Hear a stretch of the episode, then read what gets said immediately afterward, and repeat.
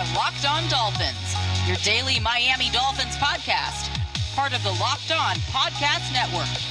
Your team every day. Welcome to another episode of Locked On Dolphins. I am your host, Kyle Crabbs, and today's episode is brought to you by Visa. Help support your local businesses, whether they're your corner stores, coffee spots, or favorite shops. Local businesses have always been in your corner supporting you and your community, but right now, more than ever, local businesses need our support, so let's be there for them. The next time you go shopping, make the choice to shop at local businesses and look for the contactless symbol and tap to pay with contactless Visa to help support your community because where and how you shop matters. Visa, everywhere you want to be, official partner of the NFL. Today's show is all about you guys once again. We did so much volume with topics for Power to the Pod that we're double dipping. Yesterday's show was about 35 minutes in length, and we didn't even get to any of the Twitter questions. That's how much you guys want to talk about, how many different angles you guys have to bring to the table. So I decided we're going to condense our all 22 reactions. We're going to put them on Thursday exclusively. And today is fielding the Twitter questions because we got a whole bunch of those as well without further ado, we're going to dive right in. Uh, first one comes from Everett, uh, who asked a very good question, Power of the pod question. Uh, how does the firing of Bill O'Brien possibly affect the Houston Texans draft picks for the Dolphins this year? Yeah, right now in the draft order uh, in the waiver wire, Houston sits second, which means if the season ended today, which it won't, the Dolphins would own the number two overall pick in the 2020 NFL draft, courtesy of the Houston Texans. Um, what does Bill O'Brien's firing do for that dynamic? That's a great question. It can go a number of different ways. Romeo Crennel may kind of bring a spark and urgency. He's an experienced coach. He's been around the league for a really long time. I'd expect you'll get a little bit more calm demeanor from that football team.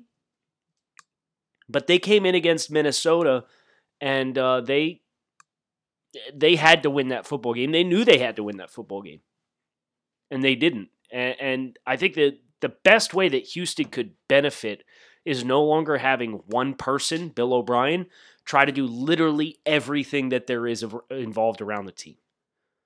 From contract negotiations to personnel decisions to playing time decisions to game planning to play calling to actually managing the game. Like Bill O'Brien literally did all of those things for Houston. Bill Belichick on steroids as far as his control over his organization. Negotiated the contracts. That's crazy. Well, with Romeo Crennel, Romeo's probably going to sit here and say, okay, I'm going to do this. You're going to do that. You're going to do that. We're going to trust you to get it done, and we'll adjust if it doesn't work. That's the benefit for Houston. The bad news for Houston is maybe the damage is done. And if the damage is done, and, and to some degrees the damage is done, this defense ain't getting any better with Romeo Crennel taking over as head coach of the football team. The defense is dreadful. Like, they'll probably split with Jacksonville this year. They can play the Titans twice, assuming the Titans ever get healthy. They had two more COVID tests positive today, uh, which puts the Buffalo Bills potentially in a position to claim a forfeit win over Tennessee because Tennessee is now, this is like 10 days worth of positive tests for the Titans. It's crazy. Houston's defense is a much bigger problem than what Bill O'Brien was, and it's not going to get any better. So I would say our expectations for this Houston team sitting at 0 4, even if they play best case scenario with how bad their defense is, is we play 500 ball the rest of the way. That's 6 and 10. That should be a top 10 pick. Top 12 at absolute worst. Good question, though. Alejo wants to know why we don't have explosive plays. Scheme doesn't look for big plays, bad QB reads, lack of explosive players on the perimeter, lack of protection. I think that was a major reason for losing to Seattle besides Fitz with the two picks. Yeah, I think you're right, Alejo. Um, when you watch the Dolphins throughout the first four games of the season, how many tackles have guys broken after the catch? This was what we said. I remember somebody asked this is part of the pod. They said, you've, you've talked a lot about the benefits of this style of offense. What are some of the risks? And the biggest risk is teams are going to put you in a 15 yard box and they're not going to believe you're going to take the shots deep because so much of your offense, passing wise, is, is timing. And they're going to dare you to take those vertical shots. And I'll say this Fitz had a couple of them against Seattle, and he didn't throw them, he didn't look for them. It was like boom, boom, boom, back foot, balls out. And that's fine. That'll work. But like if teams are going to play cover three and they're going to build a picket fence 12 yards of depth, you got to be willing to, to open that up a little bit. And even when we ran the seam routes, the seam route that he tried to throw that ended, ultimately ended up getting intercepted on the back-breaking pick, it wasn't deep.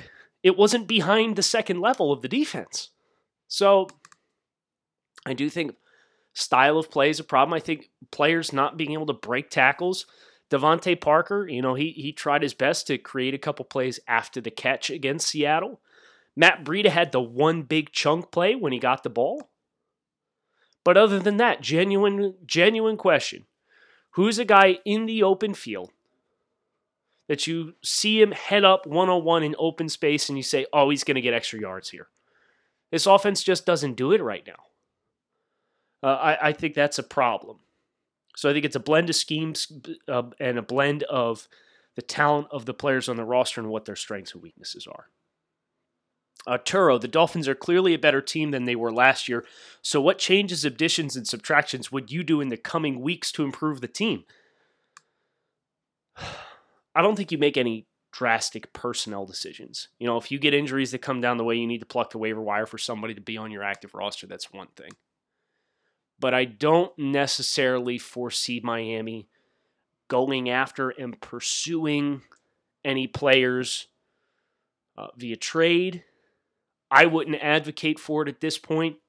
Uh, I would want this full season to kind of assess what I have, assess what's at my disposal, and go from there. Uh, the, the, the Dolphins have a very valuable window here I just did this for USA Today's Dolphins where I looked at the entire 2020 rookie class, right? And I went through players by day and I asked how have the rookies that the Dolphins acquired on day one, two, and three of the draft handled the first four games of the season? Tua, it's not time. Austin Jackson, really encouraged by the flashes that he's shown. Noah Igbinoghene, it's tough to get an eval for him because he's playing the Byron Jones role in the defense. Dolphins didn't draft him to play the Byron Jones role in the defense, otherwise they wouldn't have signed Byron Jones to a record-setting contract.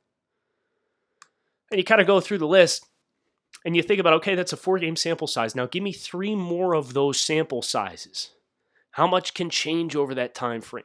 How our perspectives can shift the best comparison I can have for the Dolphins is not the end of 2019 to the beginning of 2020.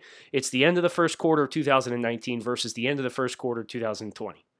That's apples to apples there. It's the same game sample size, same team, new roster. And let me tell you, we're a hell of a whole lot better. I said that at the end of yesterday's show. I wouldn't make personnel decisions. I would not go crazy on that front. Uh, obviously, I would probably advocate, you know, we get through the Denver game potentially.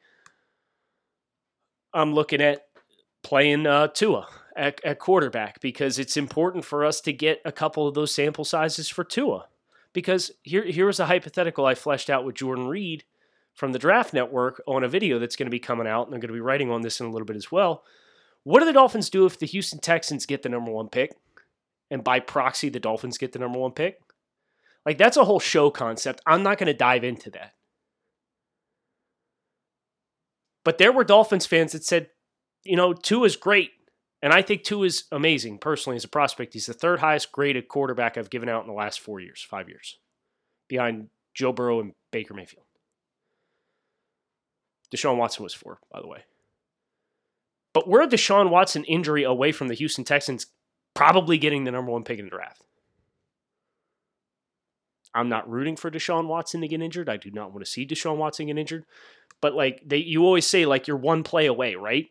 The Dolphins are one play away, one bad play away for Deshaun Watson. In a sunk season for them. Going from bad to worse And the Dolphins need to know what they have in Tua to the degree in which, if they do get the number one pick, you need to be ready for anything. Somebody's probably going to make you a Godfather offer. I would hope that they do. And I would hope the Dolphins believe and see enough in Tua in whatever sample size he gets this year to say confidently he's the guy. But Trevor Lawrence is like that generational quarterback talent.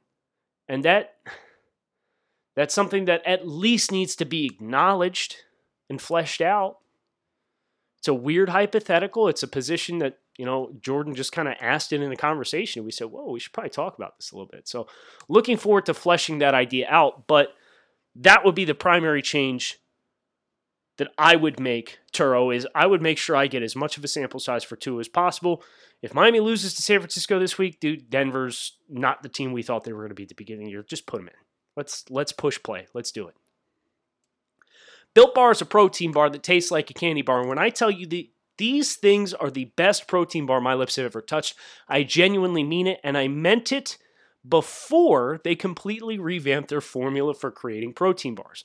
With under 200 calories per bar, up to 20 grams of protein, and one seventh the grams of carbs and sugar of your typical protein bar, Built Bar can be something for everybody, whether you're looking for a delicious snack, something post workout, or something that's keto friendly. Built Bar checks those boxes for everyone. It is a first round pick candy bar. Right now, you can use promo code locked on at builtbar.com and save $10 off your next order of Built Bars. So visit builtbar.com, use promo code locked on, save $10 off your first box, and get yourself a first round protein bar in your cabinet today. Continuing the draft trend, I can tell the Dolphins have a losing record because the draft questions are a little bit more prominent than, than they were in August. And you know what? That's okay. That is that is part of the luxury of the Dolphins, the way they chose to attack their rebuild is the draft is always going to have something of substance for us. So, question comes from Bedhead Cat. Terrific name, by the way. Love the show and appreciate your fandom. Thank you. Draft question. If we end up with a top five pick due to the Texans and can't get a top tackle, do you think we can trade out of the top 10 and still get a shot at Jaylen Waddle? no. I probably don't. Tackle wouldn't be my disqualifier, though. That's kind of the weird no man's land the Dolphins are in with this year's class. From a positional value, linebacker's not a great positional value in the top five. I don't think I'm going to pound the war drum for Penei Sewell to be the guy that the Dolphins take. We got Robert Hunt. You can get a Rashawn Slater in round two or three from Northwestern. You can get a Jalen Mayfield in the second round. You can get a Daniel Faalele in the second or third round from Minnesota, the dude that's 400 pounds and moves like a dancing grizzly bear. Penei Sewell plays left tackle, which Austin Jackson also plays, which means now you got to flip somebody around. You're kind of reintroducing new questions to whoever goes into that spot. And while Penei Sewell is a stud offensive lineman, I don't necessarily know that he is the difference maker that completely evolves a solid group of guys into an elite group of guys. We've seen bad offensive lines with good players on them before. And the diminishing returns that I can get from getting Penei Sewell on a onto an offensive line and group that I feel really good about versus a tier two guy, it's not so much of a move the needle thing for me that like yes, picking Penei Sewell in the top five becomes a no brainer. But then who do you take? Is it Greg Rousseau? Do you take Ja'Marr Chase slash Jaylen Waddle? Is it Micah Parsons? Like, it's kind of a weird no man's land where you're expecting the everybody in the draft community is expecting these quarterbacks to come off hot and heavy in the first three picks. So I will say you're hypothetical for picking in five, and if the Dolphins can't get the target that they want, or if they think the value is there, yeah, I'm bouncing back. I'm a million percent bouncing back. Moving out of the top five gives you exponentially greater returns than trades in any other area of the game. How far back can you go and still get Jaylen Waddle? 10 to 12. Maybe. And if you do that, you you better have a guy on backup plan that you like because when he runs in the four twos with the production that he's going to have this year, people are going to notice. And uh, Jaylen Waddle is not going to be around long. I can tell you that. X Journal wants to know why Mike Gesicki has basically disappeared over the last two games. It's a good question, and one thing I can tell you is it's not his lack of separation or availability as a player. He's still running routes, and he's still getting open. Uh, this this kind of comes back to we talked about it a little bit yesterday, but uh, the fits, inconsistencies and irregularities. When he's humming and he feels it, and he's got everything pre-snap and he reads it right, yeah, he's going to kill you. He's going to tear you apart. But when teams change the picture on you pre snap to post snap, that's one thing that really stood out when I charted the Jaguars game. You chart middle of field open, middle of field closed. And what that means is is there a single high post safety standing in the middle of the field? Or are they playing hypothetically cover zero, in which there is no deep safety? Or you play cover two, where there's two divided deep safeties and they split the field in half, but nobody's taking the middle. Jacksonville, I think they might have rotated into two deep three times throughout the game, but they always had that high post safety there. You knew so much of what Jacksonville was going to do, and then you take in some of their youth. They can't change the picture quite as well. So Fitz knew so much of what Jacksonville was doing. Now, granted, Gesicki had the one catch for the touchdown, but Fitz was also so crisp with making his pre-snap reads and understanding where the, he wanted to go with the ball before the snap, and the picture never changed. That he just kept throwing to the first read because it was always there based on what he saw pre-snap. You got to work through progressions with more consistency against these better coached teams with more experience, like Seattle. And I think you saw that as far as Gesicki was open. Gesicki did have opportunities up the seam in the middle of the field, underneath, running crossers. Fitz just didn't throw it to him. Can't explain it. I wish I had a better answer for you other than Fitz. His methodology to playing the position put him in traps where Seattle was successfully able to manipulate him and get him to throw where they wanted him to throw the ball. William has a galaxy brain take of all galaxy brain takes, and I'm here for it. He said the only team that would make sense for Houston to trade Deshaun Watson to would be the Dolphins to get their picks back and go into full tank mode for Trevor Lawrence. Would this be something Miami should be interested in, and what would that potential deal look like? Oh, boy. I want to say yes. Anytime you can add an elite caliber young quarterback onto your roster, you should absolutely at least consider it. Consider it. Here's the thing with Deshaun. I'll say this for Deshaun. Deshaun's style of play. You know who the most sacked quarterback in the NFL is through four games? Deshaun Watson. 11% of his pass attempts he is sacked. Why is that? Well, some of that Dolphins have in, or the Texans have invested very heavily in the offensive line with the Laremy Tunsil trade and everything they gave up to get into that position. You add in Max Scharping and Tytus Howard as top 50s. I think Scharping went at 56. So two top 60 picks in the 2019 draft plus Laremy Tunsil with all that that cost. They made some misevaluations on the personnel front. This is a great example of, of a very good offensive lineman on a bad offensive line. But some of the blame also has to fall back onto the feet of Deshaun Watson.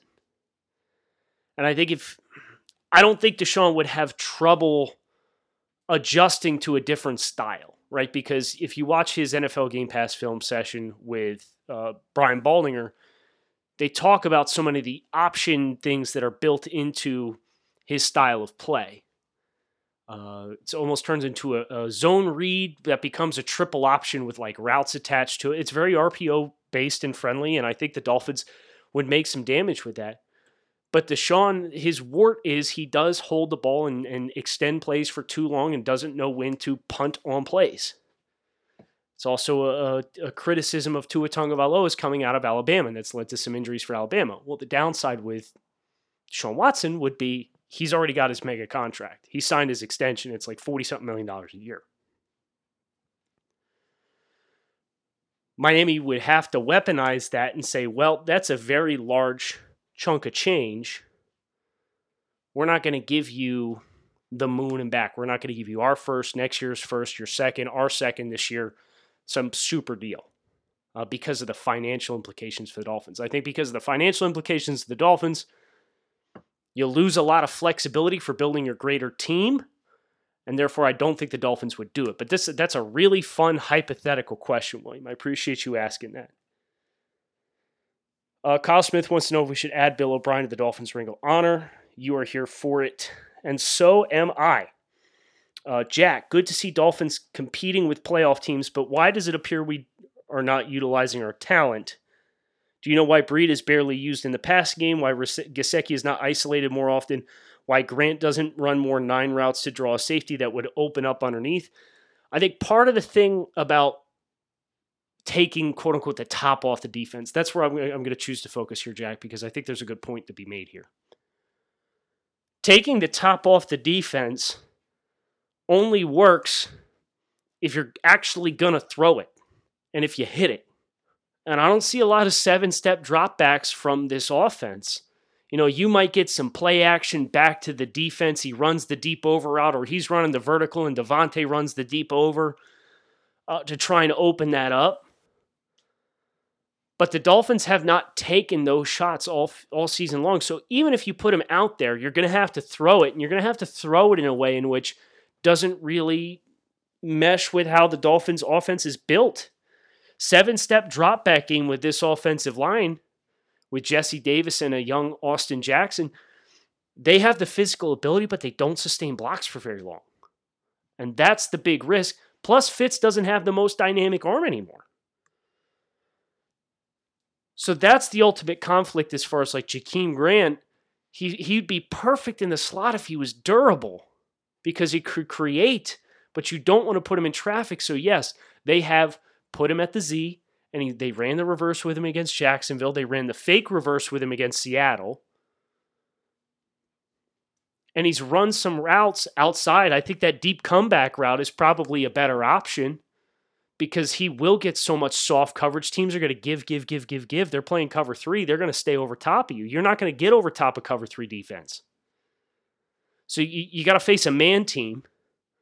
They got to have bad pass. They, they, I think there's a lot of layers to functionally working to take the top off the defense instead of just saying, oh, we'll put him out the Z and run him on the nine. Because I agree with you, that's a problem. Patriots did it, Jaguars did it, Seattle did it in a lesser degree because they played more cover three, but like their corners on the outside playing deep thirds, they were mirroring, you know, they they were not bail and way off and playing super soft. But Seattle still built the picket fence at 12, 15 yards because they said, we don't think you're going to go over top of this. And if we are, we trust our zone corners who have length to get into the catch point of your receivers. And we never took the shot. Two more good questions I want to make sure we get here uh, the first comes from Nameless Jester. Would a lot of pressure from the start to a crowd go away if we'd seen Justin Herbert struggle in his starts compared to the early success he's seeing? I think anytime that there's an opportunity to see somebody else have something that you're not having, it makes you want it even more, right? So you're on a diet, right? You, you put yourself on a diet and you go to a restaurant and the table across from you, somebody gets whatever your order would have been before you decided to put that restriction on yourself. Tell me it doesn't you don't like don't even want it more just because somebody else is having it and you're seeing them have it. Of course, Justin Herbert's success impacts and influences Dolphins fans because Herbert's ahead of schedule. Well, I guess depending on what your perspective was. I liked Justin Herbert quite a bit in the pre draft process. And throughout that pre draft process, I tried to just prepare everybody mentally for all of the different potential outcomes that there were, including drafting Justin Herbert, which got a ton of pushback. Everybody's like, nope, we want Tua. Okay, well, we got Tua. And the Dolphins are taking their time to make sure they feel completely comfortable when it's his time to go in the game. He's going to be ready to go, and he's going to be his absolute best to do it. Well, the Chargers got pressed into playing Justin Herbert. He looks out of this mind good. He's thrown for 300 yards in his first two starts, and he threw for 290 and put 31 points on Tom Brady last week. Not on Tom Brady, but on a Tom Brady led Tampa Bay Buccaneers defense, which one is was one of the more talented front sevens in football, with three backups on the offensive line playing for Herbert. He's looked great. So I'm sure a bunch of the the people that said, "Nah, man, forget Herbert. We don't want Herbert. We want Tua." They're now watching the guy that they didn't want play like this, and they're probably saying to themselves, "Well, geez, if Herbert can play like this, imagine what Tua can play like for us. Let's get him on the field. Doesn't matter if he's ready or not. He'll figure it out." And to be honest with you, he probably would figure it out. I've seen enough from the offensive line to feel fairly comfortable that as long as Tua's not holding the ball too long, if he plays with a firm shot clock, he would figure it out. And if he makes mistakes like the ones Ryan Fitzpatrick makes, at least he's a rookie and he's not a 16 year vet making the same mistakes. And you get more RPO volume in your playbook. So I get I get it from the start to a crowd, and I'm kind of in that that boat now too, where I've seen enough from the offensive line. My apprehension is gone on that front. So let him play. I want to see him play too. If Flores doesn't feel as though it's the right time, I will respect that perspective because he's around him every day and he knows what he's like and he knows what level he expects him to be before he puts him on the field. The last question today comes from M. Pot. What lessons can the defense take from the Patriots game that will help them slow down San Francisco's rushing attack? San Francisco brings a very different running style to this game. They're either going to have CJ Beathard, Nate Mullens, or Jimmy Garoppolo at quarterback. I don't think it really matters which one it is. San Francisco's offense does not change. Where New England caught Miami and where the Dolphins struggled in that football game was New England ran so much zone read, read option, QB power. It was all option based involving the quarterback as a runner. San Francisco is very prominent. Wide zone, play action passing. They've got a ton of speed. They've got some athleticism at tackle. If you can get San Francisco behind in the game and force them to pass, I like their I like Miami's opportunity on that game script to take advantage of the fact that Mike McGlinchey's not playing really good football right now at right tackle. They lost another starting offensive lineman in the offseason and haven't really settled on a firm replacement yet. They're still banged up. Deebo Samuel's getting ready to come back. He played, I think he got three or four targets last week. Brandon Aiyuk is a rookie. George Kittle came back and played, and I think he got 15 targets. Eric Rowe's not going to stop George Kittle, but at the very least, he can provide him with some coverage. I'm just hoping we don't see the ball like Greg Olsen caught last week against Miami, where Rowe pulls the ball out and Olsen's laying flat on his back and the ball literally just sits propped up on his chest until he squeezes it. That's when you knew it was going to be a long day for Miami. When Olsen catches that ball. So I don't necessarily know that there's lessons to be learned from Miami in that game specifically against New England because New England's rushing offense, while they're rush heavy, is a very different style of rushing attack. But we'll get into that on Wednesday. We'll get into schematics. We're going to talk about how the Dolphins can build a game plan to potentially and hopefully beat the San Francisco 49ers in week five before transitioning to the Denver Broncos in week six and then returning home week seven, LA Chargers Justin Herbert comes to town. Kyle Crabbs, Locked On Dolphins. I hope you guys enjoyed today's show.